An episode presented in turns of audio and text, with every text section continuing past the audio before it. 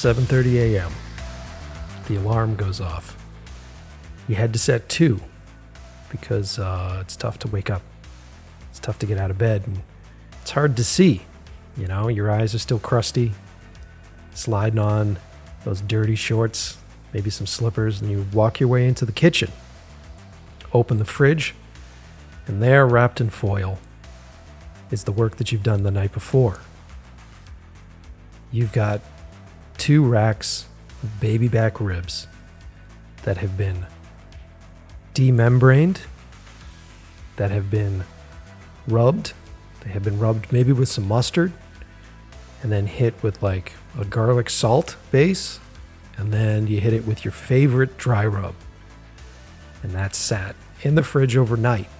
And the thing, the uncanny thing that happens is that when you initially hit them with that rub and those salts, it's dry. It's a dry rub.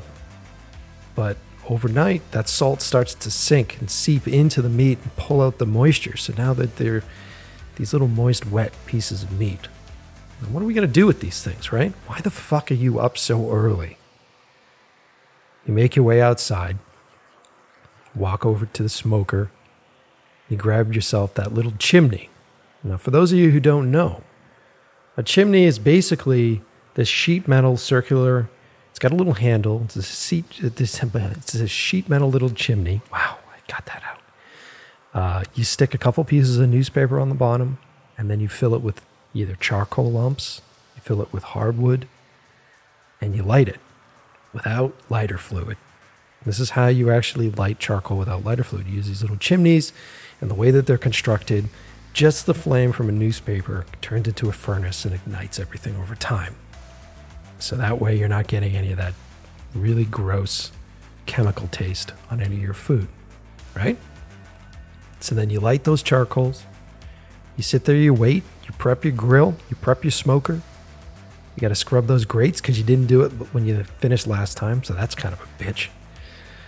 And you're out there in your flip flops, your cargo shorts, scrubbing away at old crusty pieces from your last barbecue. Finally, those coals get up to temp. You lay them on the bottom and you lay down with them, not on them, but with them, pieces of hardwood. Maybe it's cherry, maybe it's apple. And the whole time that you're doing this, maybe for those of you who drink coffee, you're drinking some coffee. For me, maybe it's some juice. It might even be a beer this early, you know? And you're sitting there watching as the smoke goes up into the sky. You smell that cherry wood, you smell that apple wood. And things get real quiet, man. You hear the early morning birds. You just listen to the wind going through the trees. And it's peaceful. It's this peaceful moment. So now your grill's up to temp and you're trying you're struggling with it. You're working with those different vents on top and the bottom, trying to get that airflow correct. And you get it up to that temperature that you need for these ribs. You grab them, you throw them on, and you seal them up. And you let them sit. And they sit in that smoke. They sit in that heat. And you got to babysit them. So it's not like a set and forget it kind of thing. But that's why you do it. The babysitting is why you decide to smoke meats. Because what it does is it slows everything down. So all that stress, those deadlines, all that stuff disappears. And the most important thing in your day is making sure that that temperature stays consistent, making sure that that smoke stays clean. And what is your reward for all this? A rack of ribs, and not just any rack of ribs, but the perfect fall off the bone rack of ribs that you made, you designed, you created. And maybe you're a fat ass and you're doing it for yourself. You know, I've done that. But more likely, you're doing it for people that are coming to enjoy it with you. And that's why you're doing it, man. And that's why I love barbecue. It's a big part of why I love barbecue. And guess what? Today's episode is all about fucking barbecue.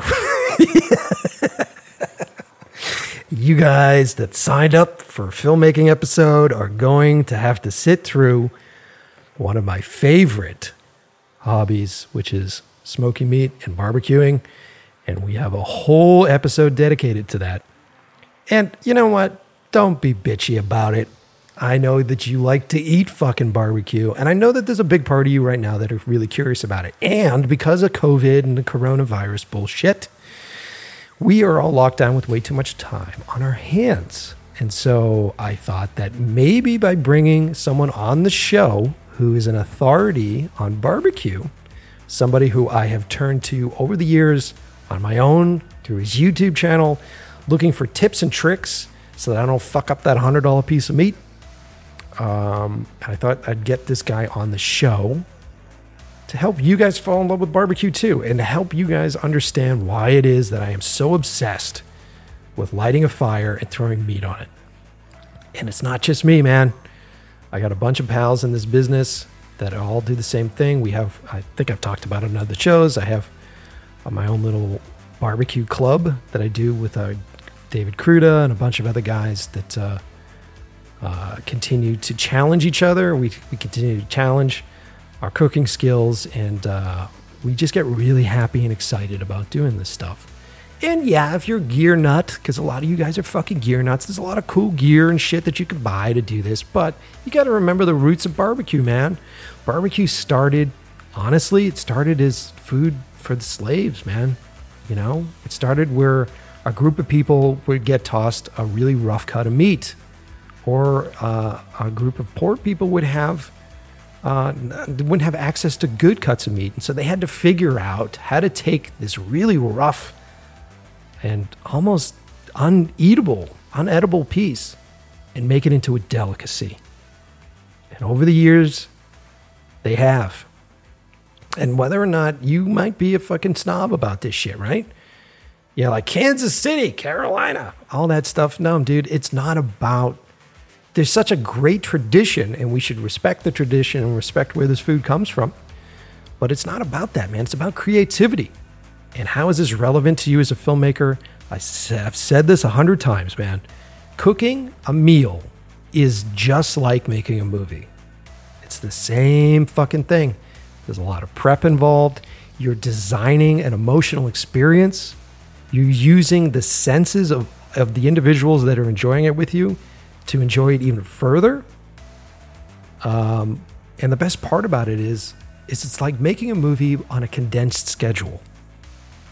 That's why I love it. I get the same. I get a better, I get a better high from feeding people than I do from making movies. So that's why we're doing today's show. And I just want to say before we get into who the guest is, thank you everybody for tuning in. I hope you guys have enjoyed this season of In Love with the Process. We are on, I think this is episode 82, if I'm correct. Um, very excited with everybody that we've had on the show so far. I hope you guys have enjoyed it. I've been working very hard to book guests, uh, and it's a difficult thing to do uh, because I'm kind of going off back channel, going a back channel way of finding these people because typically most people want to be on shows because they're promoting something, and I prefer to have people on the show when they're not.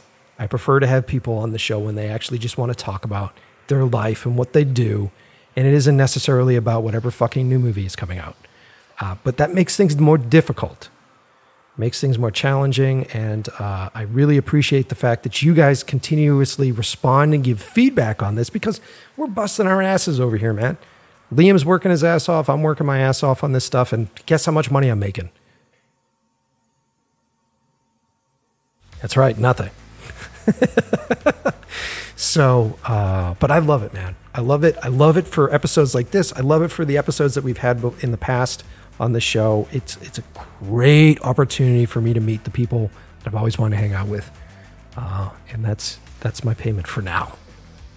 Uh, but in the meantime, if you want to support the show, if you want to help us keep it afloat, uh, there's a bunch of different ways to do so. You can go to inlovewiththeprocess.com and click on our sponsors page.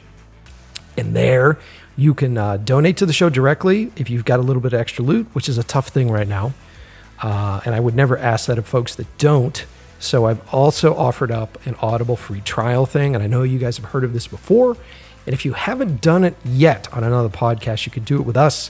If you go to audibletrial.com backslash in love with the process, there you can sign up for 30 days for free. It comes with a free audiobook. You get access to all of Audible's content.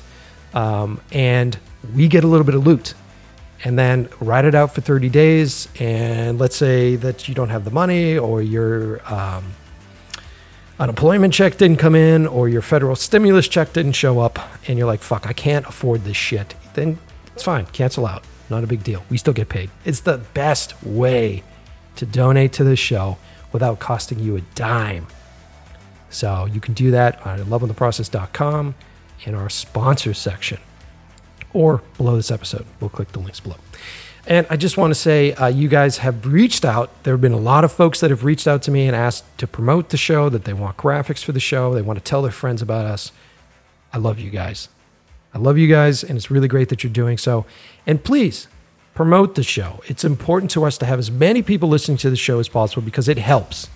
It helps us, it invigorates us to make bigger and better content. It helps me book bigger and better guests because the truth of the matter is sometimes guests are like, how many people listen to this fucking show? Eh, eh.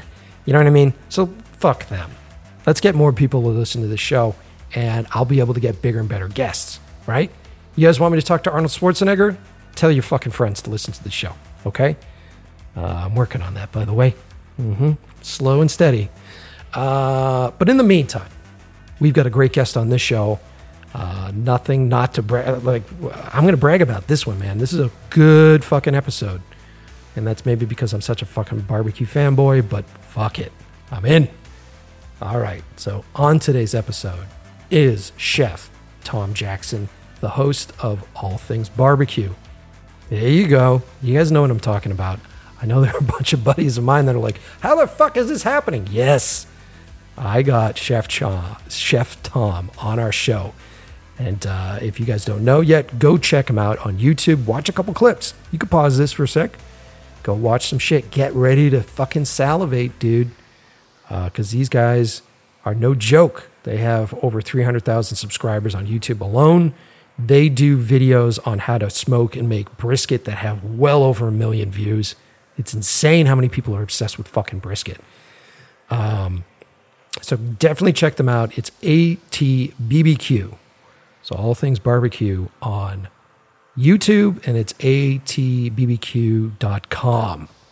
with all their super sweet gear and all sorts of stuff. So I'm very excited for this episode. I'm very excited uh, to have Tom on the show. So you know the deal. You're probably going to want to get a roll of paper towels if you have one, those coveted paper towels, because you're either going to be drooling all over your fucking face or like me, you're going to get off your seat. It's going to be wet. so go grab yourself a roll of paper towels, grab yourself a fucking beer, a nice cold beer, those noise canceling headphones. Sit back, relax, and envision yourself eating this barbecue on In Love with the Process.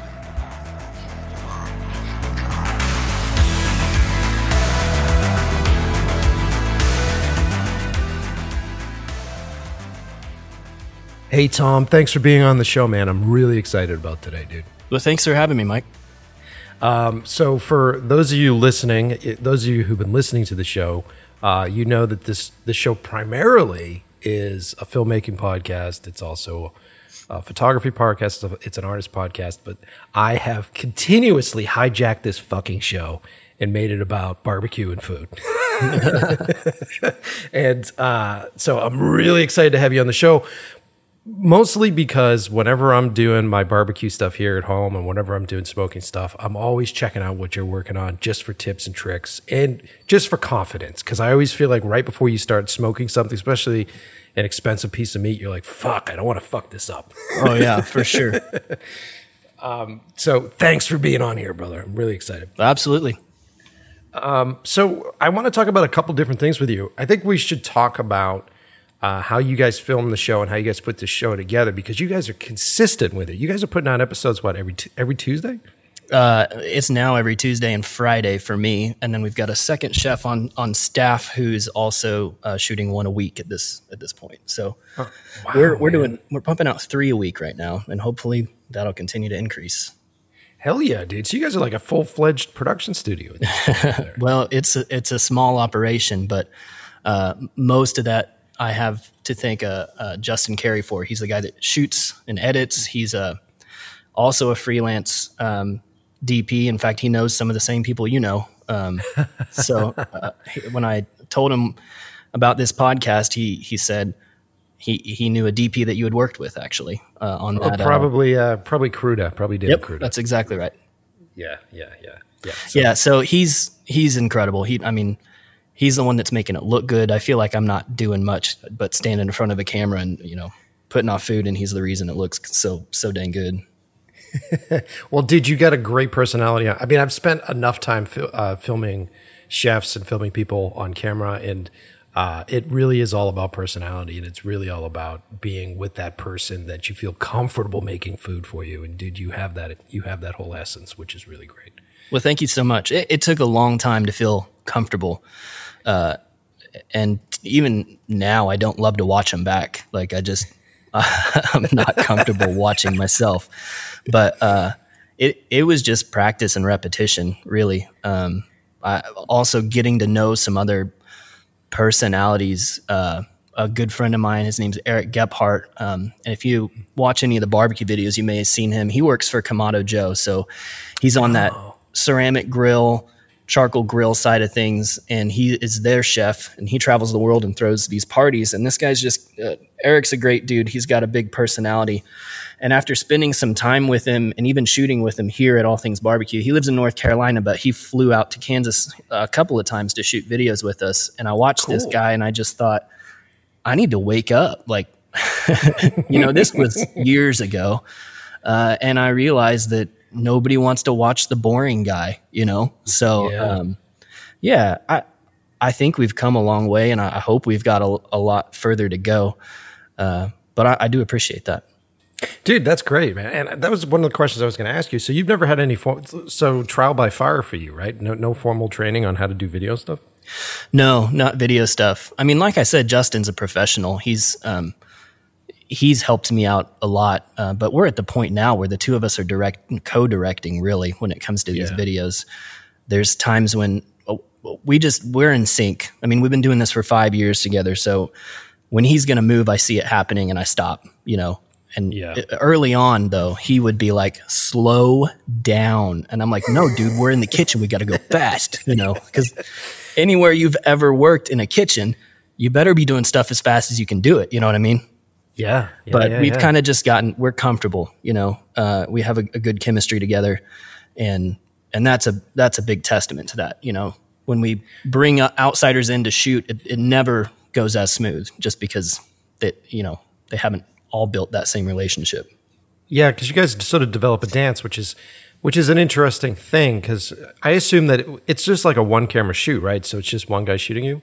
Yes, Yeah, yeah. and that may be changing. We've hired another guy just this week, really, uh, who's Nice. been spending some time here, and it looks like we're picking up another camera, so we may be able to get away with doing two shot uh, filming, two cameras filming at the same time.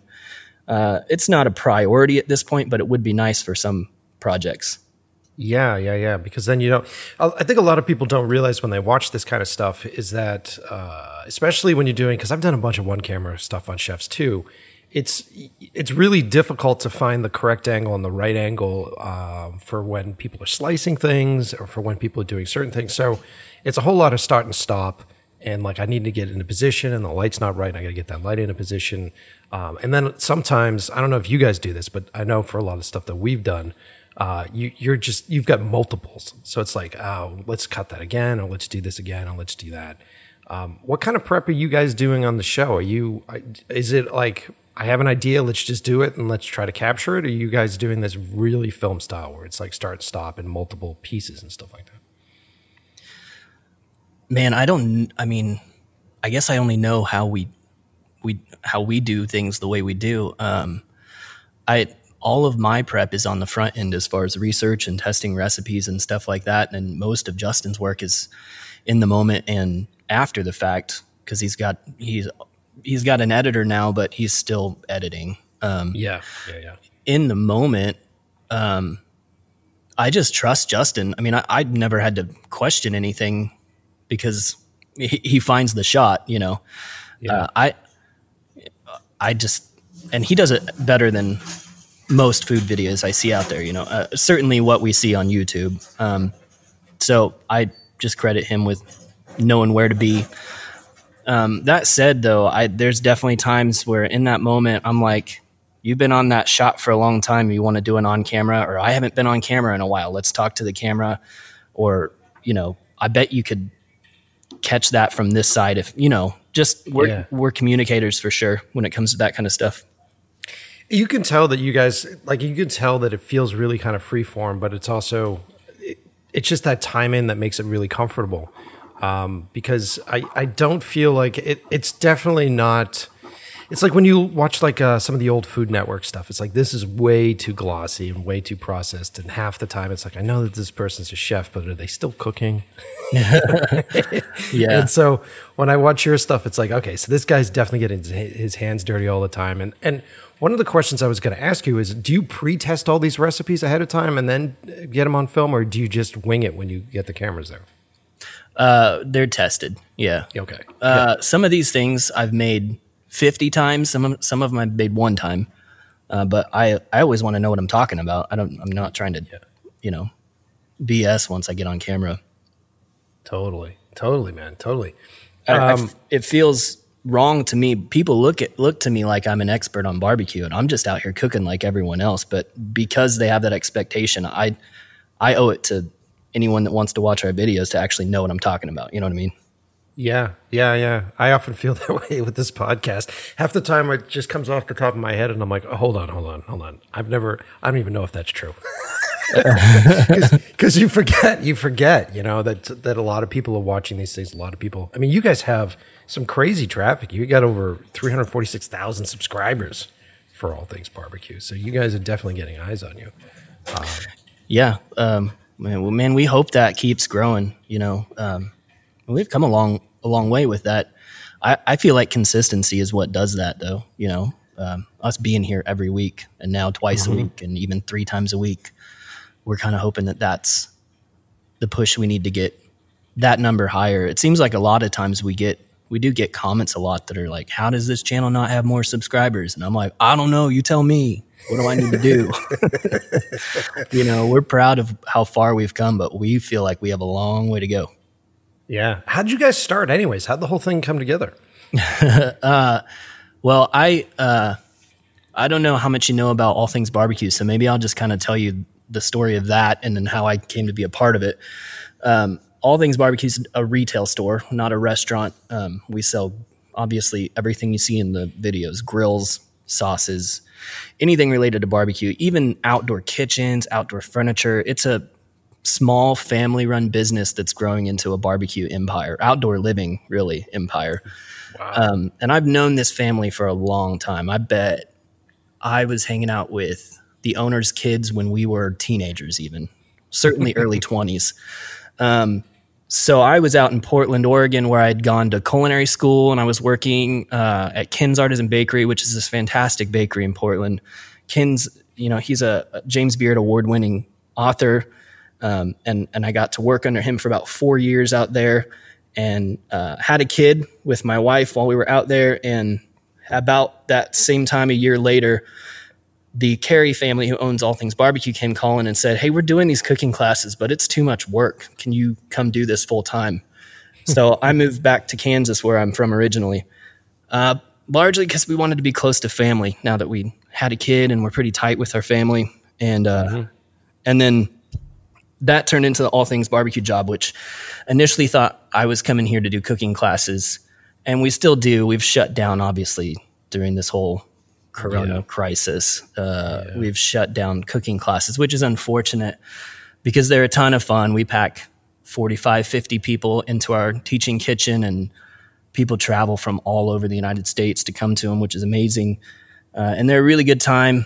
But somewhere in that process, they thought, well, um, it was actually the owner's son who was our e-commerce director at the time said, I want you to start doing a weekly recipe video. I was like, I don't have time to do one recipe a week, you know, on top of all this other stuff. And he was like, you're doing it. So I did it. Uh, and they were bad, man. You can go back and watch the first ones and I'm, I'm like quiet and I'll do I don't have any energy and I've never been in front of a camera before, you know? Yeah, Um, yeah. so I it was a lot of trial by fire. We we learned fast. We learned hard lessons. Uh, I think they're harder because they exist in the world still, and you can go watch how painful it was when we started out. Um, but at some point, we realized that these videos, which were essentially designed to teach people how to use the products they were buying from us, and what else they could do with products that they can buy from us. I mean, it's purely a marketing campaign for all things barbecue to sell more barbecue equipment. Uh, and that's my job, you know, but I get to do it in a really fun and creative way. Uh, and at some point, we realized it's driving sales, and we need to work harder at it to drive more sales. And that's what's happening now. Uh, it's, it's been really cool to see the effect it's had because for a long time we we were doing these weekly videos had no idea if there was any point in spending our time on them but uh, Yeah, yeah, yeah, yeah. like you said with the subscribership growing into the hundreds of thousands uh, when you get that many eyes on you uh, some percentage of those people want to recreate what you're doing and will spend their money with us and that's i mean that's what we i mean that's what we're doing it for at this point not Yeah. purely for sales, but but to encourage creativity uh, w- within our business and what what we offer to people. It's crazy, man. The obsession. I mean, I'm obsessed with barbecue. The obsession that the that people have with barbecue. Like, where do you think that fucking comes from? Is it the fire? Is it the building a fire? Is it dealing with raw meat? Like, why are we all so pumped about barbecue? I think it's all of it, man. Uh, and some of man, maybe a big part of it is is a lot of the reason why I got into cooking, uh, which is I like ma- making people feel good. You know, Yeah, I yeah. like to know that I can do a thing that will affect a person's day and make it better. You know, Yeah. And when you feed something to someone and they love it, that's that's all I need out of it. You know, it's just I, that that feeling. I, I get a lot out of that, and that's probably a personality thing. Not everyone's like that, but I I guarantee you, you I, well, I, I can't guarantee you, but I, I assume you feel the same way when you Hell cook yeah, barbecue. dude. You know what I mean? Dude, I, I always say that uh, chefs are the closest thing to a film director because we're we're doing the same thing essentially. What we're doing is we're, we're curating a moment, we're curating an emotion, we're cura- curating an experience. Uh, and the thing that I like about cooking more than I like about directing is that cooking is a lot more condensed. So I can actually sit down, come up with a recipe, uh, and then go through the process of doing that over a few hours or maybe all day if it's barbecue Right. and then present it to an audience and then get that rush that you get when you make something really great for somebody. So let me ask you a question then. When you spend months or even years on a film project, is that Uh-huh. feeling when it's done and people get to experience, is it that much better for you? It can be. Here's the thing. That's what the show's all about. The show's called In Love with the Process because if the reason why I did this was for that moment that I get from cooking, it would be it'd be fucking miserable. Oh, sure. because, because you know it's it's years, man. Few and far to get a movie going, it's like eight years, six years, and so uh, for us, I've for filmmaking, I've really just learned to love all the little steps and all the processes involved with it, and the lifestyle that that comes with it, and then being able to talk to guys like you and talk to different people, and part of because I, I work in this business. Um, but uh, with cooking, it's a it's a lot different. It's a lot more condensed. So, you know, we sit down and we smoke some ribs, and then you could be teasing people on that. It's like you're releasing a trailer when they when they can smell the ribs. You know what I mean? Yeah. And they're in that space and like, "This is gonna be a good fucking movie." You're like, "Yeah, it's gonna be." Really uh, but it's it's it's crazy, man. So to answer your question, it's not the same. I want it to be the same, and then sometimes when I finish actually i'm a lot more rewarded when i finish food because people will literally go through some sort of orgasmic experience if you're doing a good job but with with video Like uh, we just did uh, the last Czarface hip hop video, and I fucking loved that piece. And I remember, and I sent it out, and people would just watch on the phone and go, "Yeah, that was cool." And I'm like, "Motherfucker!" I spent like weeks on this thing. Like, Yeah. yeah. yeah, it's really good. It's cool. I like it. Click done. You're like, "God damn it! How about I make you some ribs? Yeah. I need something from you." Well, I you probably wouldn't be doing both if they gave you the same feeling. Uh, I Yeah, guess that makes true. sense. But um, okay, so enough about the fucking uh, the the the video production and all that stuff. I wanted to just get that in there just to make sure that it blended with the show. I want to talk fucking barbecue with you, brother, because All right. I love it. I love it so much. Um, so let me ask you a couple questions. If you had to choose, right? So if you had to choose pellet, wood, or charcoal, you only had one grill at your place. Which one would it be?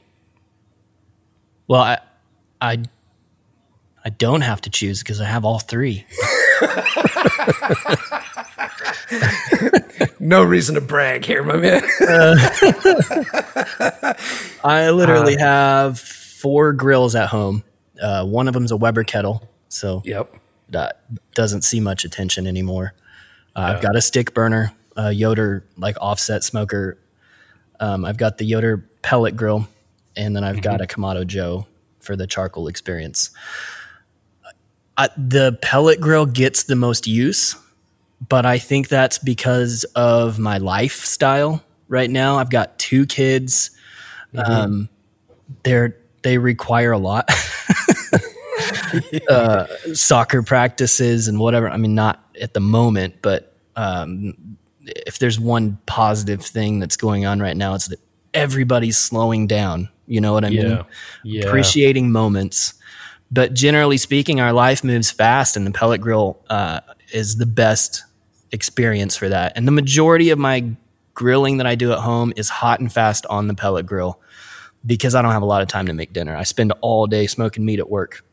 Yeah. Um, yeah. But if I'm talking about for the experience, if I want to cook on one grill, it's probably an offset stick burner. I love the slow pace. Uh, I love the flavor of that. I love, man, just the smell of the smoke in the air when you're burning hickory or cherry. Those are two of my favorites for sure. Yeah. Uh, yeah. Yeah. And especially in the morning, something about firing up a smoker in the morning and drinking a cup of coffee. Uh, it reminds me of camping. And you start cooking that food, and you got coffee, and you got smoking. you know, it's like, and I think that that back to your question before, I think that's a big part of what people appreciate about making barbecue. Why it drives people crazy uh, is because it does create some sort of like slowed down connection with what's going on. It's a very primal thing to build a fire from scratch. Um, The pellet grill is incredibly convenient. The flavor that comes off of it is better than a gas grill, like without a doubt, because you're still cooking with wood. But when it comes down to it, you're pushing buttons, and that disconnects you on some level. You know what I mean? yeah. So uh, for the experience, you gotta. I love to build a fire from scratch and just enjoy every moment of it. And for those for those listening, because I take for granted that most people don't understand. Like Liam, do you know what a pellet grill is? No, no, I don't. So we should probably explain what what, what is it? What is a pellet grill, Tom? Uh, yeah, so the pellet grill uh, burns these wood pellets. The ones that we use are 100% wood. Some of them have some sort of binders, but the, they're these little pellets of compressed, essentially like sawdust, maybe not quite that fine. Um, But you fill up your hopper with pellets. You turn the grill on like an oven. You set it to a temperature, specifically with the Yoders, and they're really good at that. It's just like turning on your oven and you hit go and it has a computer that regulates how many pellets to drop to keep it at the temperature that you want it. And so it's just completely automated self-sufficient. Uh, you do need power because there's forced air. It's the fans blowing onto the fire that or onto the, the burning wood pellets that you know cause it to work. So that's it's uh it's one step re- removed from wood fired cooking and you know one step more connected to wood fire cooking than like cooking on a gas grill it's easy and it tastes great Yeah, yeah, and it's a lot easier to maintain temperature on something like that. That's I think that's the big the big challenge with uh, doing uh, smoking and slow cooking on on uh, grills as opposed to doing just standard barbecuing is that you're trying to maintain a specific temperature. You're trying to maintain a low temperature that you're keeping over a long period of time. And so Right. there's a lot of techniques and tricks that that uh, pit masters have have developed over the years on like uh, when they're feeding coals into it, when they're feeding embers into it, and, and like th- there's a whole plethora of like really cool little techniques that you can get nerdy about. Um, but that's that's the skill, and, and in my experience, because what do I have? I've got I've got like a, a Weber, um, like a bullet smoker, so like one of the bigger Oh, yeah. bullet smokers, Smoky Mountain. and yeah, yeah, yeah, and uh, uh, sometimes you can never tell what it's going to do. Like sometimes you'll load it up and you're like, this thing's consistent and it's great, and then depending upon the weather, it's like you're fighting to Mm. try to keep the temperature where it belongs. So it's it's a wacky fucking thing, man. That's one of the grills that I have the least amount of experience with. Uh, but I did have, I've had fun cooking on it. The first time I ever cooked on a Weber Smoky Mountain, uh, I was invited to be a guest at a, a festival in, um, in Sydney, Australia called Meatstock. And they flew me out and they paid me more than I've ever been paid to go to an event. And they said, well, part of, part of you flying down here, we want you to teach a class before this festival. And I'm like, that sounds cool. Can you get me some Yoders? uh, the grills that I cook on most frequently, and that uh, all things barbecue, you know, that's our our our, our go to grill. And they said yes, but you're gonna have to do it at a Weber store, and you're gonna have to cook on a Weber. Um, I'm like, that's fine. I don't want to cook on a Weber, you know. And I show up, and there's a Smoky Mountain there on the sidewalk out front, and I'm like, never cooked on one of these. Let's see how this goes. So I taught a class on how to cook on this grill that I'd never touched before. I think How I did it turn out? to it? It was great. It work out. yeah. sometimes you do have to BS a little bit, but um, no, I the concepts transfer from one grill to another.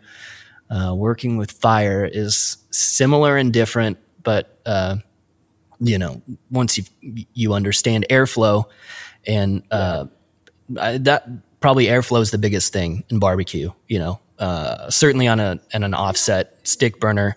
Um, The most important thing is that you're burning a clean fire with. Uh, Go for it. Sorry, It's all good. It's all good. getting Yeah, it's great. it's okay. She's the owner. She can shout if she wants to.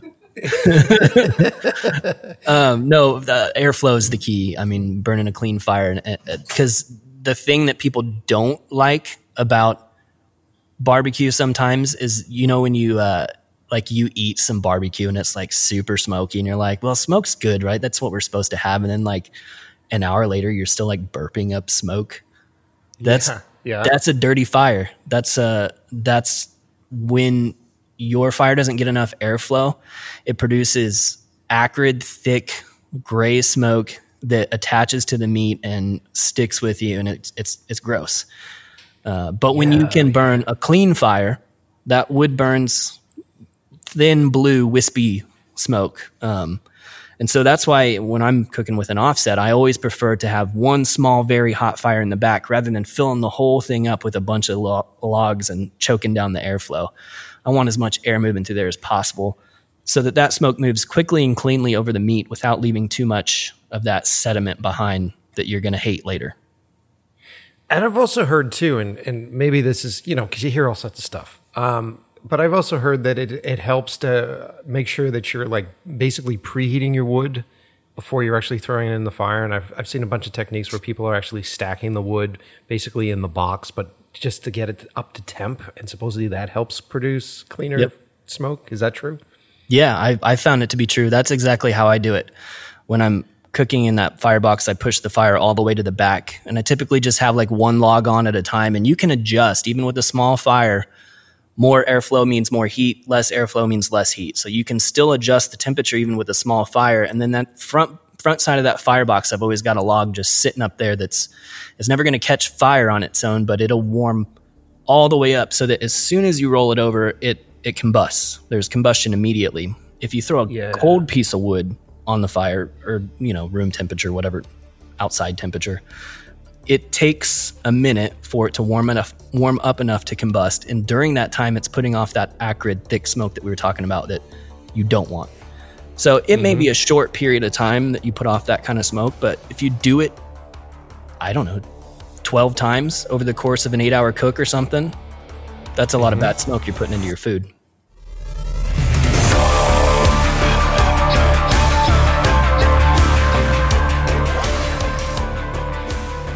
All right, I hate to do it, but I got to do it. I got to stop this fucking barbecue porn talk for some advertisements. And by advertisements, I just mean showing love to the people, the men and women that support the show, because uh, these are sponsors that I love.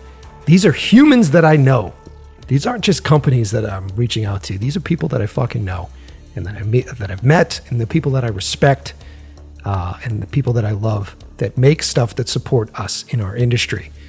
Uh, first up, our good buddies over at Puget Systems. Puget Systems is the place to go if you're looking for a brand new computer. If you're a filmmaker, you're a photographer, if you're an audio engineer, if you're just a fucking video game nerd and your machine has got that pinwheel of death, it is just not loading, the graphics aren't running fast enough, you have to turn down the resolution on shit in order to watch it. Uh, instead of going to the big shit, those big boys out there that have three machines and the price tag it's like, what? You want my fucking leg? You want my leg and my arm to get this goddamn thing? Fuck you. Uh, no, no, no. Go buy a PC. They're more affordable. They're a hell of a lot more customizable. Um, and they're upgradable. So this shit's going to last you a while. I still have my Puget Systems machine right now. And I got this thing, what, five years ago? Six years ago? This one I'm working on. And I still cut on it, man. And it runs awesome. So Go to PugetSystems.com. There you can pick your machines, a baseline package based upon the software you use. That's how they break it up, which is really cool. Um, and then the thing that they love to do is they love to talk to their clients. So you can tell them specifically what it is that you have, what kind of money you have, and what you need. And then they'll help you build a machine or build a machine for you. And here's the great thing because in the past, you haven't been able to get Puget System stuff if you're not in this country because they haven't been able to ship outside this country. Or maybe you are stuck in the Mac world and you want to build a Macintosh and you want to build your own version of it. Uh, these guys have a new uh, consulting offer out there. So they're offering up their services, I think, for a $500 base start. Uh, they will consult on how to build the system on the right equipment to get, the right hardware to get, the right combination of hardware to make your shit work perfectly. Um, and this is huge for the for you guys that can't actually get a Puget build system. They will talk you through it and help you make it. So I know a lot of you listeners that have been in different countries have been like, Mike, they don't ship to us, and I'm, we really want one. Well, here's your deal, man. Check them out. Go to PugetSystems.com. We'll put the links below. Click through on the links because I tell them that you guys ask me all the time, and they're like, "Yeah, do you?" Have them click the links because then we'll know. so fucking do it. All right. Um, okay. Also on the show, supporting the show as always, is our good friends over at uh, Quasar Science. I'm actually going to get some more Quasar Science guys on the show because they have a bunch of cool new stuff to talk about. One of the best advancements in our industry is lighting. Lighting has been such a huge thing for us over the past five, six, eight years.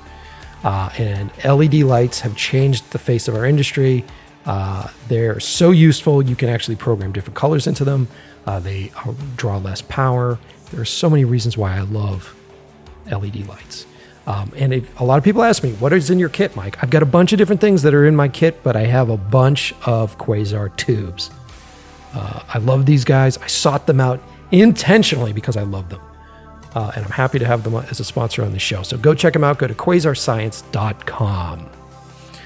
Okay, those are our reads for this episode. And you know what? While we're here, I'm also going to plug all things barbecue. They didn't ask me to, but I'm going to do it, man, because I, I love this shit. If you're looking, if you're listening to this show today and you're looking for a new grill, if you're looking for a starter grill, maybe you're looking for some good dry rubs, uh, you can get real fucking nerdy on this website, man. If you go to atbbq.com, check out their stuff.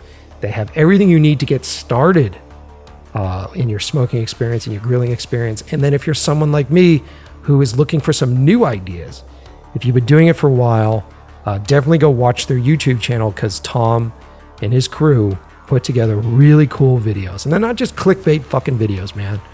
Uh, they're videos that really get into the nitty gritty on how you make this stuff work. And it's pretty simple. I think you're going to love it. So let's get back to it with Tom. I have him tell you how much you're going to love it.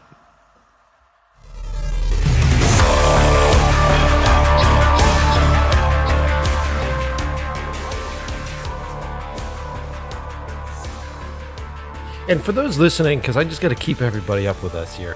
For those listening, these are all techniques with barbecue. At least from my opinion, you can jump in, Tom, and tell me I'm full of shit anytime. So it's fine. Uh, but at least from my opinion, barbecue is all about uh, getting the flavor, getting that smoke flavor in your meat initially, then um, uh, slow cooking. So what you're trying to do, generally, when you're cooking this stuff, you're getting kind of the worst cuts of meat. You're getting like really tough cuts of meat that if you would normally cook would be almost unbearable to eat. And what you're trying to do is just over a slow period of time at a very low temperature, break down all of that connective tissue, all that cartilage, all that stuff, uh, which becomes flavor and it sort of flows into the meat. Um, but that requires like a consistent low temp. Um, and then what you're attempting to do is just add that bark and that flavor on the outside of the meat without burning the meat. So it's there's a challenge between all those. Is that correct? I'd say you nailed it. Fuck yeah. Yeah. awesome, man. uh, w- but with that said, um, I would say there's like a sliding scale. Like you can cook as fast as you want to. Um, so the long the the longer you want to cook, the lower the temperature. The faster you want to cook, the higher the temperature. I mean, that just makes sense. Uh, I know guys that cook briskets at 350, 375, um, but it's indirect. So you're not char- charring the outside. It's still, you're just creating the bark faster. Um, the thing that happens, especially with a piece of meat like a brisket, where doneness matters, like how done you get it. Uh, with brisket, just like you said, you're trying to break down all the connective tissue in the fat inside. And if you don't get that broken down and melted, it appears to be overcooked because it's dry and tough. But what's happened is you haven't broke down the connective tissue enough. So then there's this window of perfect doneness where now that stuff's broken down, it's juicy, it's holding together to an extent so it's still got texture. And then before you know it, it's now overdone if you keep going and it starts to dry out, but what it does is it falls apart. It doesn't get tough, it falls apart. So there's this perfect window of doneness for a meat like brisket that you're slow smoking. Uh, and when you cook fast, you shrink that window significantly. So I may cook a brisket for nine hours and know that mm-hmm. there's like a good 30 minutes where I could pull this thing at any time and it's going to be perfect. But when you shrink that down and you, let's say you cook a brisket in four or five hours at a much higher temperature, that window may be five or 10 minutes long and then you've blown it, you know? Oh, got it, got it, got it. Fascinating. It's just like, I mean, you think about, uh, I, uh, think about the momentum, like you start rolling a ball down a hill. It doesn't stop rolling when you let go of it. It keeps rolling until it's done rolling, right? Until it runs out of energy. It's the same thing with meat.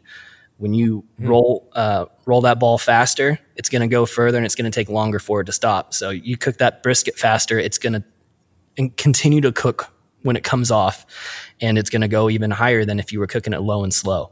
So that's i think that's a reason why people prefer to go low and slow. Um, first of all just just slowing down for barbecue man. That's if it's a lifestyle you know what i mean? It's not just uh, it it reminds you to slow down. And most of us up until about two months ago could have used that reminder you know what i mean?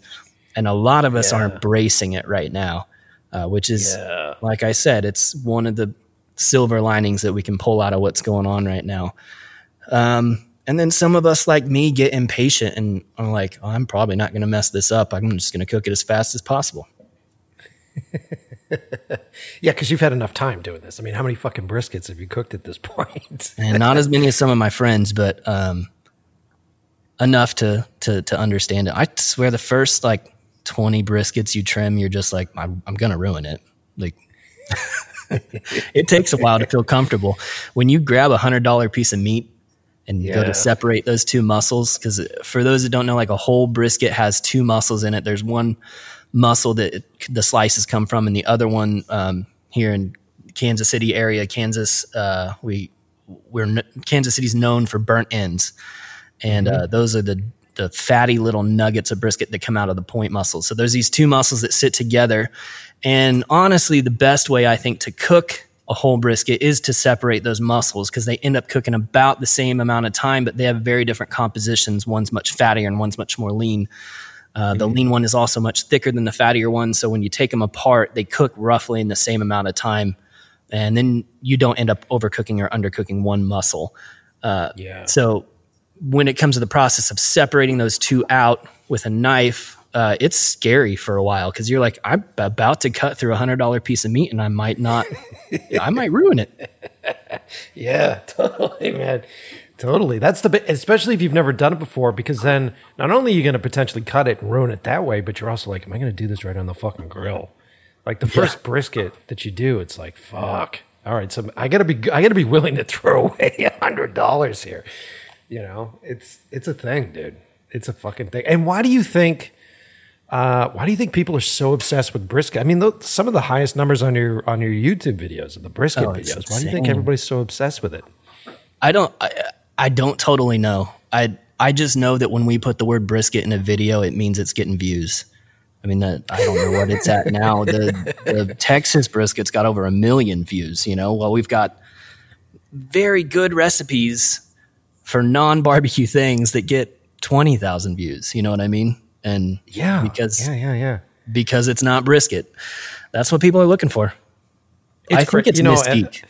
I think it is to It's a point mistake. Yeah, yeah. you think about like how much time we just spent talking about brisket and how many people have turned this podcast off because we won't shut up about it the, the right people the right people want to know how to do that i think it's mystique you don't get it right on the first time every time you don't get it right every time Yeah.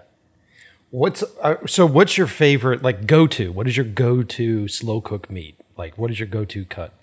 my favorite one to cook doesn't get cooked the most often but my favorite is beef ribs like beef short ribs Yes, I just did those recently, and they fucking blew my mind. How I thought it was going to be so goddamn complicated to do. I did like big like brontosaurus like plate. Yeah, yeah. And dude, they were the easiest fucking thing I've ever smoked. It was Can't just be so easier. simple to do. yeah Yeah, man. Yeah, so I- fucking flavorful. Oh. they're easier than brisket and they taste better than brisket. Uh, hmm. and I think people are gonna mm-hmm. are figuring that out too. Um, have you tried? And I've been looking for it. and I haven't tried it yet. But have you? And I've seen that it's been done like pastramiing beef ribs. Have you seen that? Have you done that? I have I I don't know that I've done it.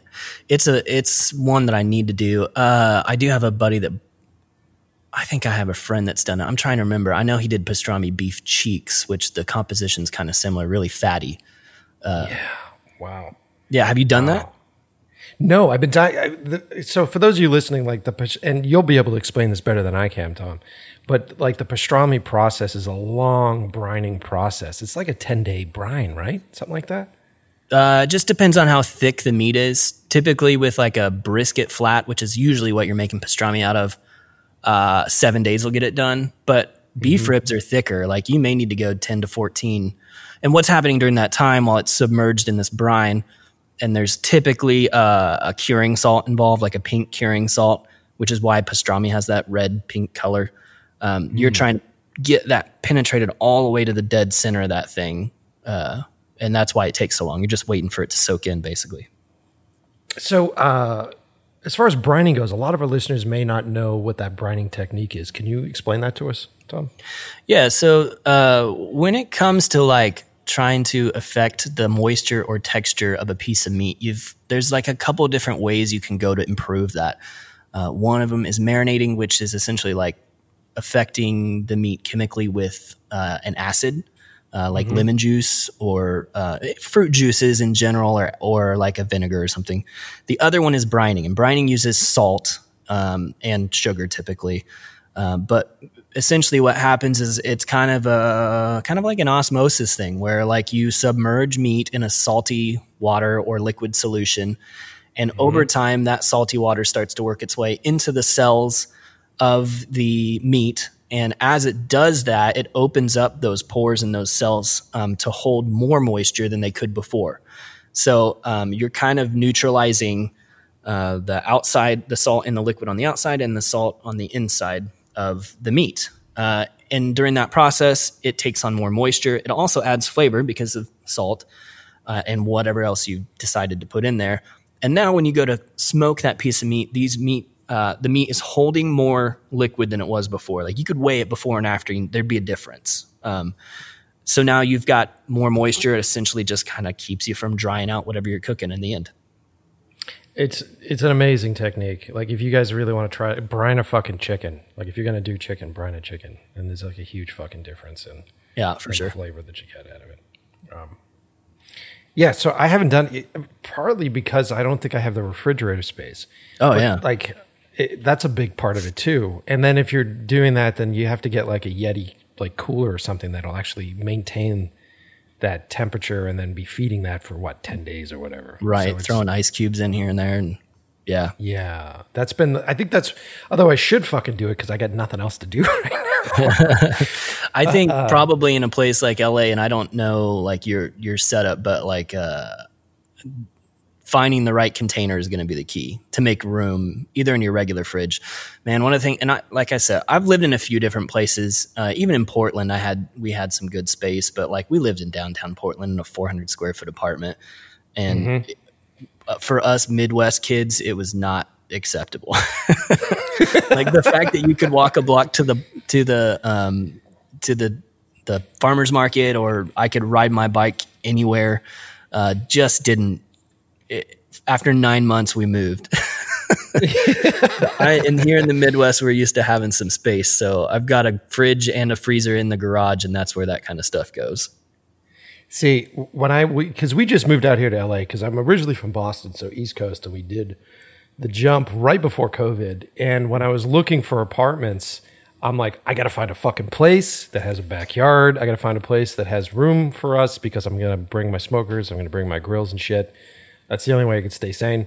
Um, and so I went and I found really great spot. We're in a, a good spot out here in Glendale. Um, but then it didn't occur to me uh, and it didn't occur to me till the first day I was lighting up my charcoal grill.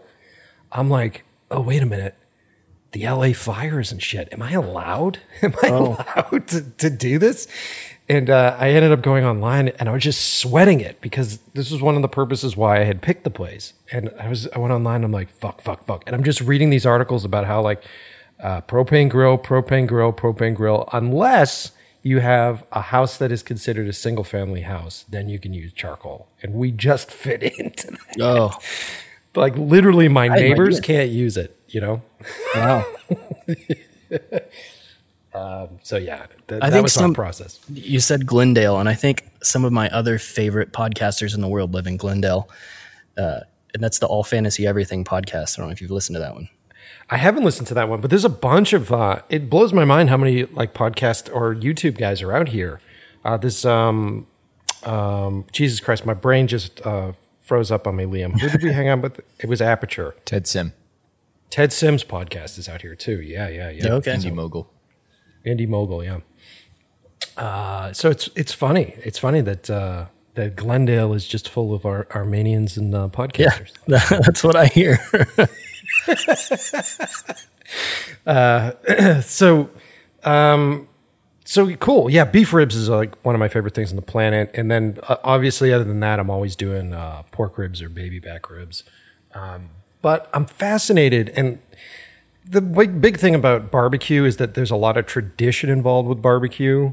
And there's, you know, the traditionalists that are like, there's only one way to fucking do this, you know, salt and pepper and put it on the meat and fucking throw it on the fire.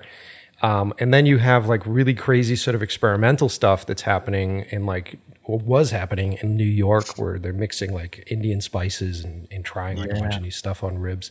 What's your opinion on, on, on barbecue smoking?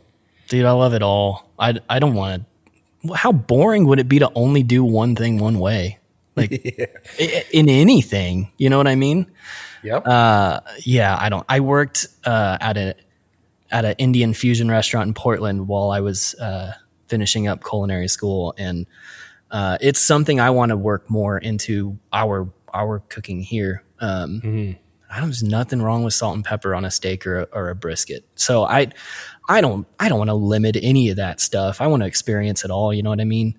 yeah. Uh, and you you know to get back to the business side of things like we sell salt i guess but like i you know, we get these. uh, It's just funny, like the one of the worst places on the internet is the YouTube comment section. like, you want to feel crappy about yourself? Go read what people think of you in a YouTube comment section. Uh, I, I- say that, but there's a ton of support for what we do. Uh, I'm just not as good at seeing that, you know. But it's, a side funny, effect like, of being on film, man. Like always, you're always reading the negative comments before you're reading the positive. Oh yeah. Um, and you just, I, to an extent, it dictates what we do, but I can't live that way. You know what I mean? Like we just got to mm-hmm. do what we want to do. So if mm-hmm. Bubba thinks that you should only put salt and pepper on your brisket and he's never cooked a brisket any other way, but that's the only way to do it, then like, I don't think you know what sh- you're talking about, bud. Like if you've only ever done one thing one way, like how could you possibly tell someone that it's the only right way? You know, I want to experience it all. And I, you know, let people cook the way they want to cook.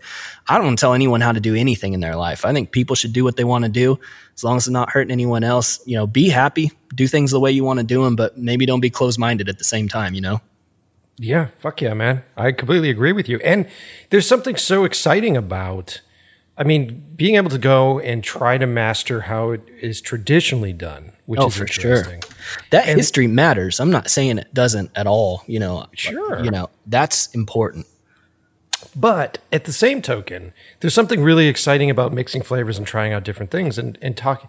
At that point, you're telling a story and you're you're you're playing with with elements. It's like I like, you know, Italian sausage seasoning. What if I, you know, season a rack of ribs so that they taste like Italian sausage? Like, what is that going to do? You know what I mean? Like, you have to be able to experiment because you're essentially looking for that new eu- eu- euphoric sort of experience when you put it in your fucking mouth. You know what I mean? Yeah. So, um, and like I said, like you said, traditional barbecue is amazing. It's fucking amazing. But I've had outstanding barbecue in New York City um, that is just experimenting with stuff uh, that uh, I don't think anybody should be poo pooing at, man. Like, it's really cool fucking work that they're doing. You know what I yeah, mean? not at all. I think we can. I think it all should exist and and coexist, and I think all of it deserves respect. Yeah, fuck yeah, man. And uh, that being said, um, have you do you have any stuff that you want to try? Have you heard about anything, or do you have any new ideas that uh, you're going to be putting together? Oh my gosh, man. Uh, let's see. I had, I'm not in that headspace, but I've got lists of things that like. I've got two on my computer and one on my phone. I'm gonna pop my phone open and see what I've written Yeah, down take your time, man. Yeah, yeah, this yeah, yeah. week. Uh, recipe video ideas. So there's some in here that have actually happened already, like salmon pastrami. Uh, we did that back in January, uh, and we did that with everything bagels, which I don't just seem like a good idea to make pastrami out of salmon, and it was delicious. It sounds like an amazing idea. Yeah. Oh, so okay. So one of my favorite uh, food trucks in Portland was called. It's I assume they're still around, but I don't know for sure. Called Koi Fusion, uh, and they did like Korean barbecue tacos and burritos. So that's something that I'm gonna have to make happen uh, for the YouTube channel, like a beef bulgogi oh my god. stuffed into like a tortilla with like kimchi and sprouts. Uh, so that kind of stuff, I really like the fusion stuff like that. Um, and I'm trying to experiment experiment more with that, like uh, on that same Korean riff. Uh, like uh, I have Korean sticky ribs and kimchi smoked beans written down. Oh, awesome, dude. There's something about kimchi and beef that is so fucking good. And Yeah. like uh, one of the best things about Los Angeles, which I didn't know before I moved here, was that Los Angeles's food scene was probably will be again uh, one of the most amazing fucking like fusion food scenes I've ever been to in the country. Yeah, Like the Korean fucking barbecue out here. We, we went and had Korean barbecue and it blew my fucking face off, dude. It was so goddamn good. man, I love some Korean barbecue. Oh my god, dude! And you know what I like about it is that, especially if you go do it traditionally, where they have um, like the charcoal grill on the table and everybody's sort of sitting around, and you guys are having that sort of communal experience. Uh, and it's the same thing I like about yakitori is that it's it's very sort of communal. Everything's slowed down. Everybody's eating with their hands. Everybody's a big part of the process. Um, and for me, with cooking and, and barbecue is a great element for this because most people are drawn towards the fire. Most people are drawn towards the smell. Right. That communal experience, that grab a beer and let's talk about what the fuck you're going through while we wait for this meat to break down. It's the best, man. That's Yeah. I love about fucking barbecue, you know? It is, yeah. It really is one of those things that brings people together, and you can't like. If you've got a crowd of people at your house and the barbecue's going, there's no way you're standing at the grill by yourself. Somebody's coming over to check it out. You know what I mean? It creates a connection.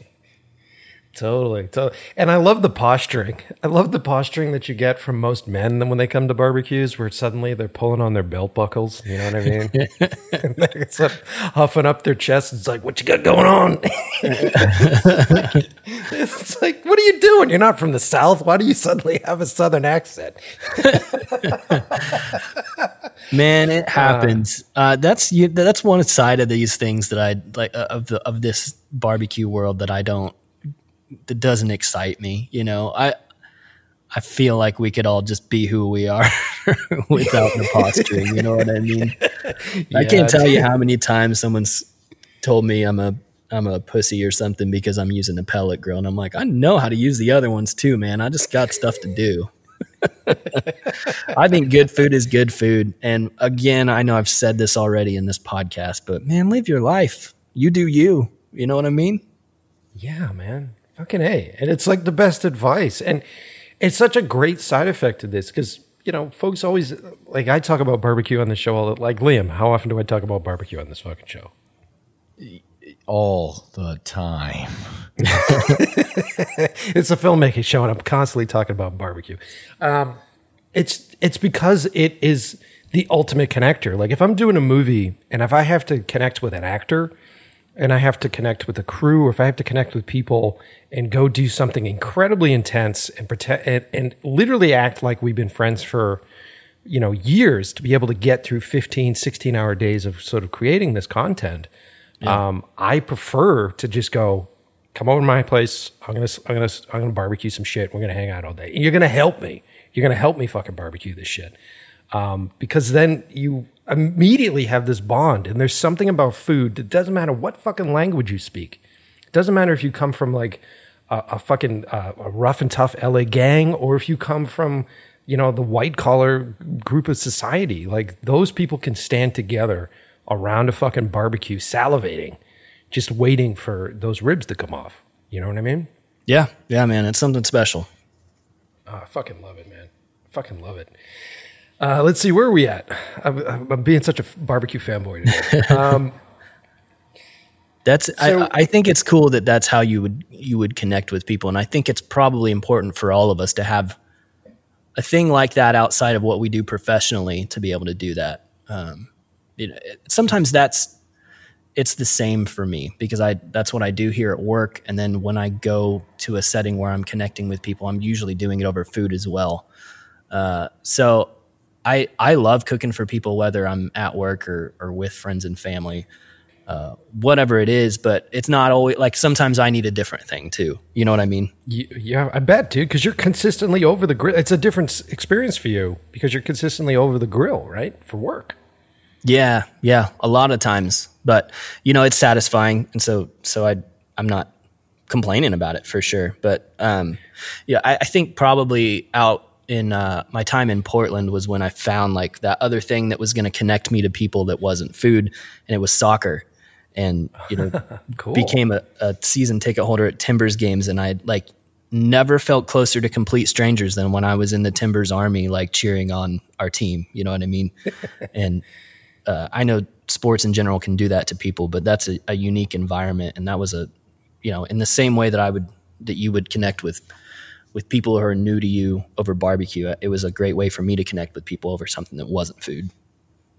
Dude, it's it, it's important, man. I've talked about this on another episode where, you know, I know your world is kind of the same as our world, where you know to be in the film business, uh, you have to be completely immersed to the point where you're giving up a lot of your life shit, like the nine to five kind of standard American lifestyle stuff. You just you have to give it up because there's Yeah. there's no such thing as is uh, reliability, dependability. There's none of that shit here. So um, every waking hour is at one point in time me thinking about something that has to do with filmmaking, whether it's am I editing today or am I dealing with a client? Or am I writing an idea? All that shit is consistently on my mind. And for years and years, when I first started, I was completely immersed in that. And I didn't realize the stress that it was putting on me. I didn't realize the emotional uh, bruising that I was getting from just consistently waking up every morning going, How do I earn the fact that I'm not working on cars anymore? How do I earn the fact that I'm not turning wrenches and I'm doing this shit every day? What am I fucking doing right now? And that question was consistently pounding at me. Um, and I had a conversation with another filmmaker, and he was like, Dude, you need a fucking hobby, man. And you need a fucking hobby. What you do for work is what other people's hobby is. So you need to go do a hobby. You need to find something that's completely different, completely separate, and and really immerse yourself into it for your own fucking mental health. You got to go do this shit. Um, and for me, I just I dove into barbecue.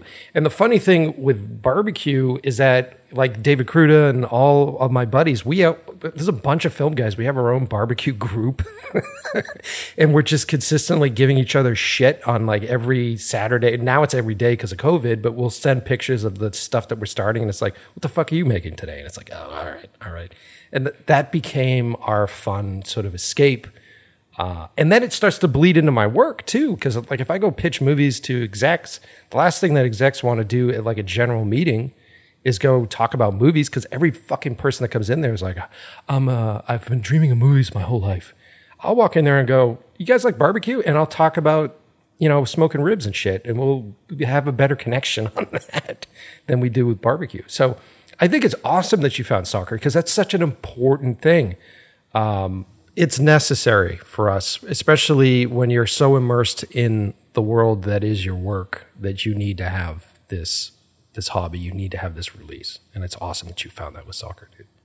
Yeah, for sure. I mean, I mean, there's like, I, I totally get where you're coming from, and for me, I hate disappointing people, and so I will suck it up. You know what I mean? Like, something seems hard or you know like i'm just like well i'm i'm going to do that because that's the thing that needs to be done and it's not always the best thing for you in the long run uh, but yeah for sure finding and something outside of that keeps you healthy and keeps you sane yeah fucking a man awesome stuff um, we're getting close to uh, wrapping up here we're coming towards the end of this whole thing but um, i wanted to ask you um, I just wanted to ask you, like, now that you've spent so much time making these videos, and you guys are you guys are literally pumping out really great content at this point. Um, does it change? Do you feel like it sort of changes your your world as a chef now being a personality? Because it's a big part of what's happening in entertainment right now. Is that people go to fucking cooking school and own restaurants to get on TV? It seems like it's like it's this whole method. Um, is it? has working on video sort of changed your your perception of being a chef, or is it just the same thing and there's someone following you around with a camera? Uh, man, I it it's changed for sure. It's changed. I didn't, you know, coming here and taking this job, like I didn't, I didn't ask for that. Like, I think I knew there would be some video at some point. You know, maybe it's just like in my mind, I was like, "Well, I'm going to taste this barbecue sauce and tell the internet about it," you know, but or whatever it was, like basic marketing thing. Um, but it's you know it's got a life of its own now, uh, and it's become really the focus of my job now, which I didn't think it was originally. Um, so I feel a responsibility to our viewers because there's enough of them now that I like I want people to see stuff that they want to see, and I want people to also experience stuff that they wouldn't otherwise probably try. Um, and that has become my job uh, mm. more so than being a cook on a on a line or, or working in a restaurant, uh, something like that. And and I, I I'm fine with that. You know, I, it is what it is, and and it does you know you talked about the wild hours of a filmmaker and, and the chef you know the chef life is like that as well.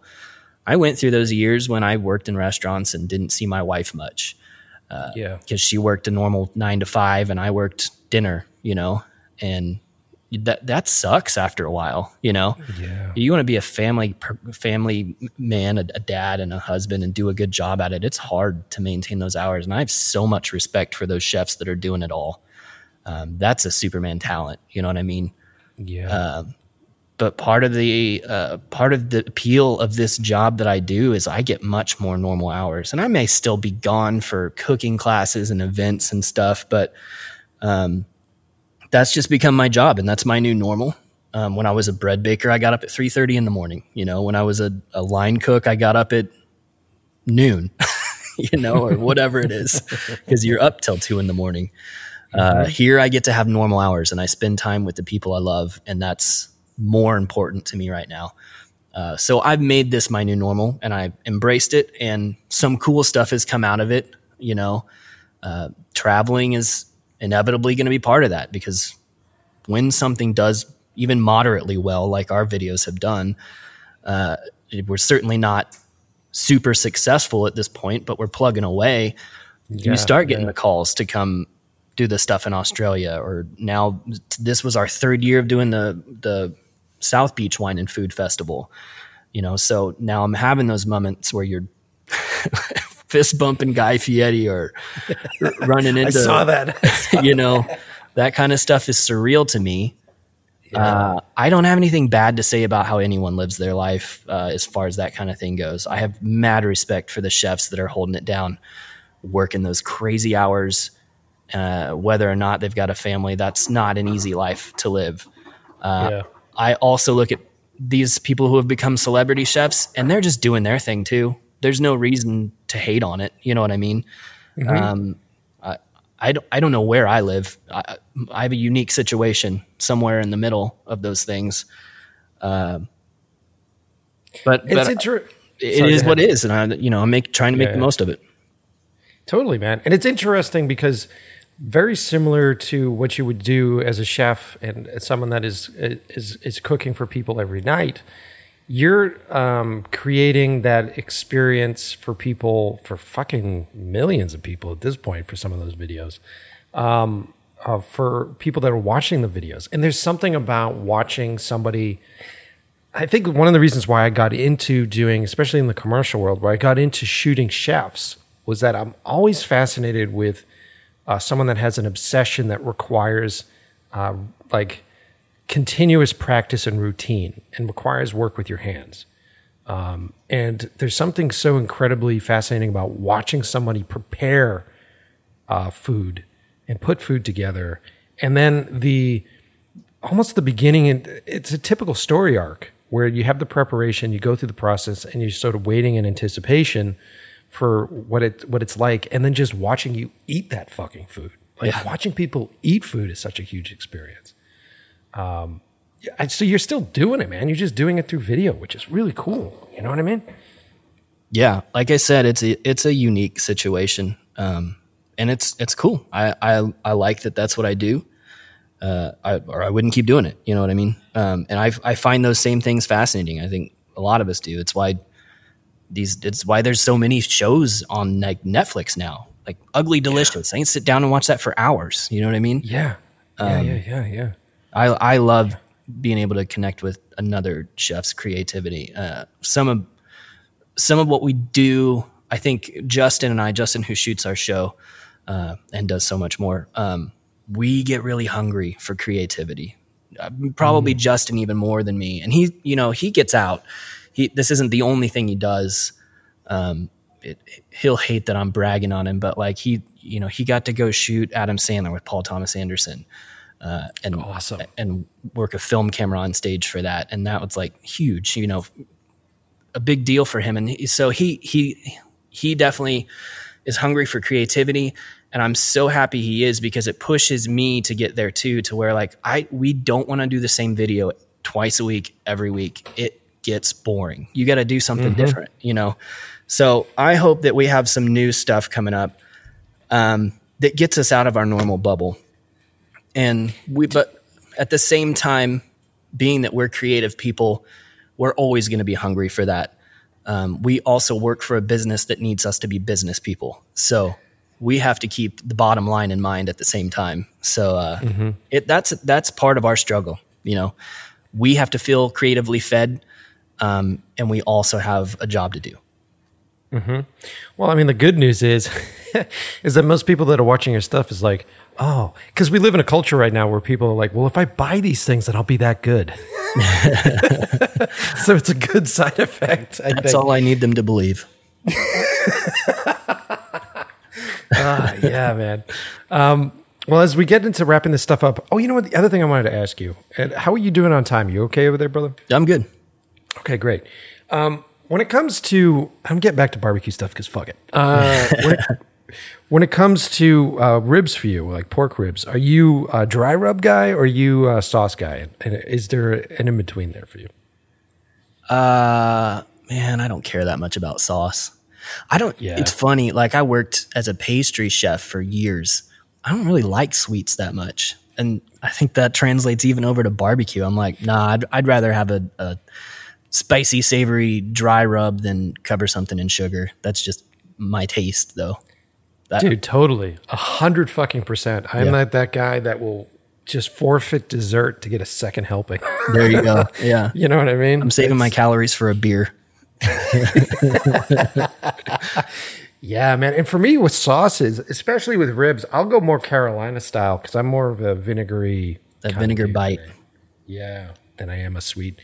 And no offense to Kansas style, but it's just you know the the sweet sort of molasses kind of thing Mm. just kind of turns me off. I think most of the time. it's not my favorite either. Uh, but uh, you know, everyone's different, uh, and I, I'm sounding like a broken record. People should eat their food however they want to eat their food.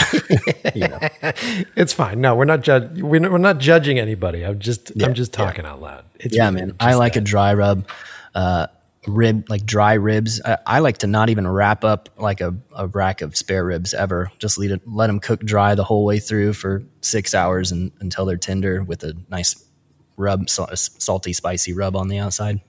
Oh, dude, I love that, man. And if it's done well, you don't need sauce. You know, if it's done really well, it's just really beautifully done, and and uh, you're getting all the moisture out of the the actual breakdown of those tissues that we talked about earlier, and it's nice. And ah, I fucking love that shit, man. Yeah. Um, I did. I could pick your ear all afternoon. I'm not. I'm not going to. But, uh, this is the point of the show where I usually ask our guests uh, to give a little advice to the people that are listening to the show, and I think this is a perfect opportunity for those listeners that are in the show right now and that have all the fucking time in the world because we're in the COVID experience, and they're sitting here going like, "Wow, this sounds magical." it is. Um, there. Where do you? So, if you were to suggest to somebody two things: one, what is a good starter smoker, and then what is a great uh, recipe or a great meat to start smoking? Sure. Uh, so entry level, like I think it was the first grill that I ever owned was a Weber kettle. Uh, You can get them for eighty bucks at Walmart or whatever. They sell them all over the place. Just, I mean, at this time you can have it shipped to your door. I bet we could send you one if you want to get on atbbq.com. Uh, but if you can master cooking on a Weber kettle, then everything else makes sense afterwards because it's all about placing your heat in a very specific area and controlling the airflow. Um, so, and it, it does everything. You may not think you could smoke a brisket on a Weber kettle, but you absolutely can do that. Um, and there's techniques for that. So, I think a Weber kettle is a great place for anyone to start. Um, the offset smokers are great. The cheaper they are, typically the the worse the airflow is on them and that can be really frustrating when a grill's just not quite properly designed for the air to move through it. Uh, you you end up getting frustrated, not wanting to smoke because you can't control the temperature properly. So Yeah, totally. I would say, you know, once you once you figured out how to control airflow, you've figured it out. Um, and if that means skipping out on a cheap offset smoker to save your money for something a, a little better designed, then maybe that'll save you some frustration. Or maybe you'll get it figured out and then you can feel like a badass because he did it. Uh, and then as far as like what the first thing someone should smoke, uh, I would say a pork butt, a Boston butt pork shoulder, uh, bone in. They're so forgiving. Uh, it's hard to mess them up. You know, uh, we've talked about how you can cook low and slow or hot and fast. Either one will work on this. Uh, indirect heat, um, like 250 degrees for about eight hours or about maybe five hours and then wrap it in foil and throw some pineapple juice in with it and some barbecue rub and then mm-hmm. wrap it up until the bit blade bone just falls out. You can pull it out by hand and then you've got pulled pork. Uh, and that's the easiest one to start with.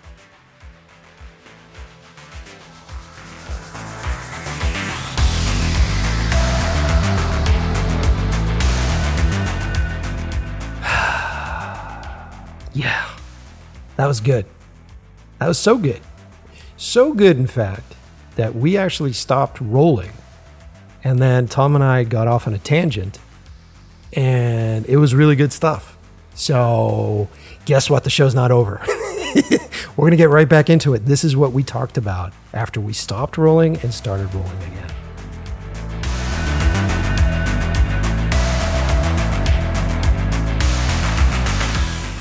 you guys were talking about brining for like 10 minutes and I was like, I don't know what the fuck that is. you probably could have wedged yourself in there, man. You could have just been like, guys, what the fuck? No, I, I could have, but also then I was like, I was excited because you guys like the whole the whole conversation was amazing, and I didn't want to ruin any of it, you know, by being like, oh, hey guys. there, dude, there's got to be a thousand things like that within the filmmaking world that I would be the exact same way, but it would not even occur to me that someone doesn't know what brine is because it's so uh, inside my world.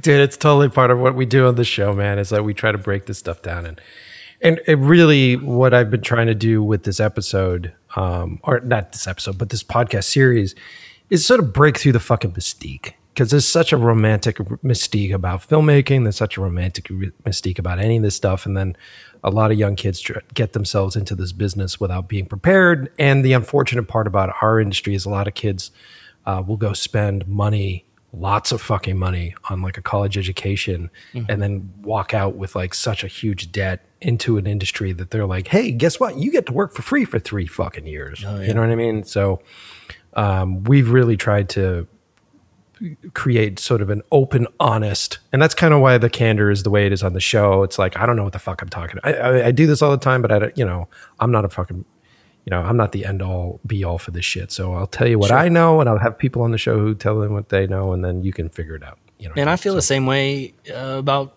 cooking. I like I'm never gonna stop learning, like about cooking. You know what I mean?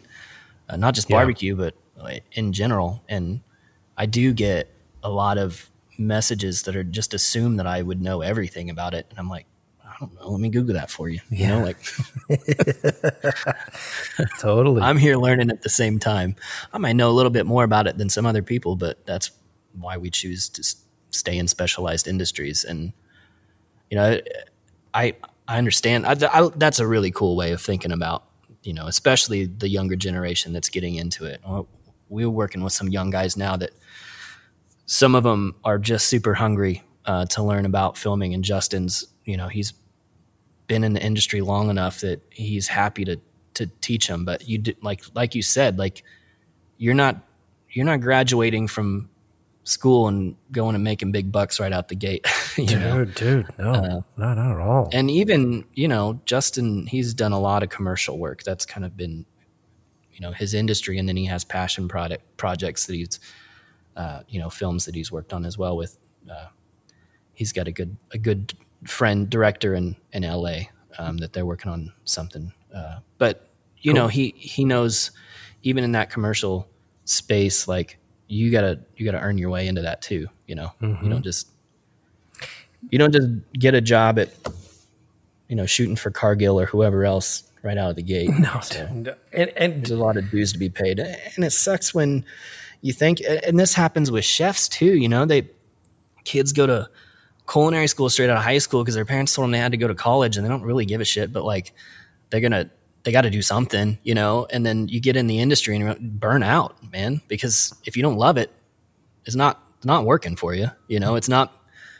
There's so many kids that are leaving culinary school and washing dishes, and they should. You know, mm-hmm. they should mm-hmm. go work their way up the ranks. But that's a good way to burn a person out. You know, if if you live that way for too long. Uh, that's why I feel lucky and blessed to be in the pos- position I'm in now. You know, I don't, I don't, I'm not worried about that so much. Uh, burning out in a Yeah. restaurant, No. it happens. I'm sure it happens in the film industry. Dude, it happens all the time. And it like I think the restaurant and the film industry are great comparisons. I think one of the reasons why I'd like to compare them on the show because you know, we not only not only is it pay your dues, but you have such a such a large you have too many people getting into an inter- industry that can't support that amount of people. So there're just Right. so many people that are clamoring to get into this thing and and I think the, the successful folks are the ones that just that, that fucking just stick it out, man. So it's like that Yeah. long fucking haul, and it's I don't know. I could you and I can go on for hours on you know the people that prey on our industries and the people that that create industry that preys on our industry. So whether you're gear fucking people that are just so like you have to buy this gear to be a filmmaker, it's like no, you don't. Or the people that Yeah. are like come to my school and spend fucking you know eighty thousand dollars on a thing, and when you get out, you get a job. It's like no, you won't. And I've never had I, I've never had anybody ask to see a college diploma. Like it's not like I go in to do uh, pitch a movie and they're like, whoa, whoa, whoa, whoa, whoa, whoa. Uh, your idea is really great, degree. but you know, where's that fucking diploma? you know, I mean? it just Yeah. doesn't happen that way. So Well, I, you know, I went to culinary school, and the reason I did is because I hadn't, like, I worked in pizza restaurants and stuff growing up, but like, I didn't know what I was doing. I hadn't like started at the bottom as a line cook, and I I needed a base uh, to understand the industry, and that's what it gave me. And they didn't, you know, one of the things I love, I went about the school I went to, which is Oregon Culinary Institute. Um, they're they're a little punk rock school. Like they they knew what Le Cordon Bleu was doing and didn't like it. And they said, we can teach you more important stuff in a shorter amount of time and charge you less money so you can get out there and start doing this. Uh, and that's, that was the key. You know, I needed a base somewhere to jump off from. Uh, and, you know, I, I knew people that went through school that did that. I knew the same kids that just mom and dad told them you had to go to college or a trade school. And then I knew people who had been in the industry for 10 plus years that couldn't also just couldn't get that head chef position without some piece of paper. And that sucks. Yeah, yeah, yeah, totally. I don't think that's as common now. I I bet it happens. Um, but I'm sure for both of our industries, hard work's the, the number one thing that's going to get you where you want to go.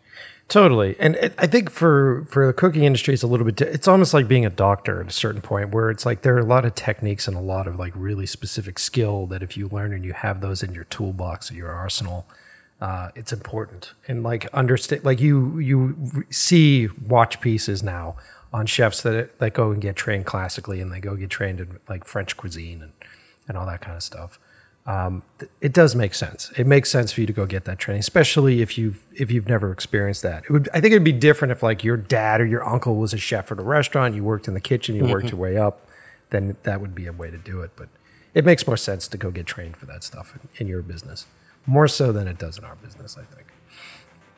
Mm-hmm. Um, yeah. And I, I- you know, people from both sides end up doing well and not doing well for that matter.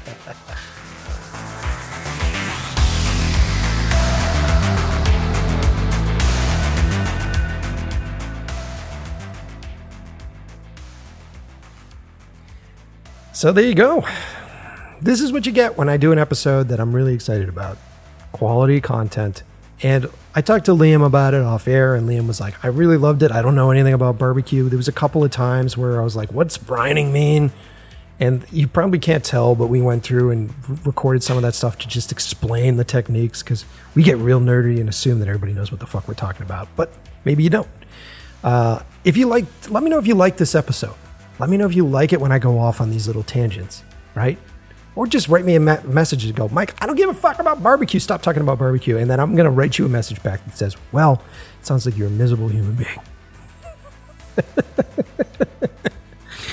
uh, so this episode is dedicated to my boys, my little barbecue F boys. You guys know who you are, my little barbecue group. Uh, this episode is dedicated to you guys. Uh, let's continue making these meats. Let us die from carcinogen cancer, fellas. Let's load it up. Uh, and for those of you that listen to the show, thank you as always for being here uh, and, and allowing me to be able to create great content like this. Um, and I got a lot of really good shit on the horizon. So continue to listen to the show and please, please continue to suggest the show to your friends. Uh, that's it. I'm not going to drone on for too long with this. Love you guys. Go make some fucking barbecue.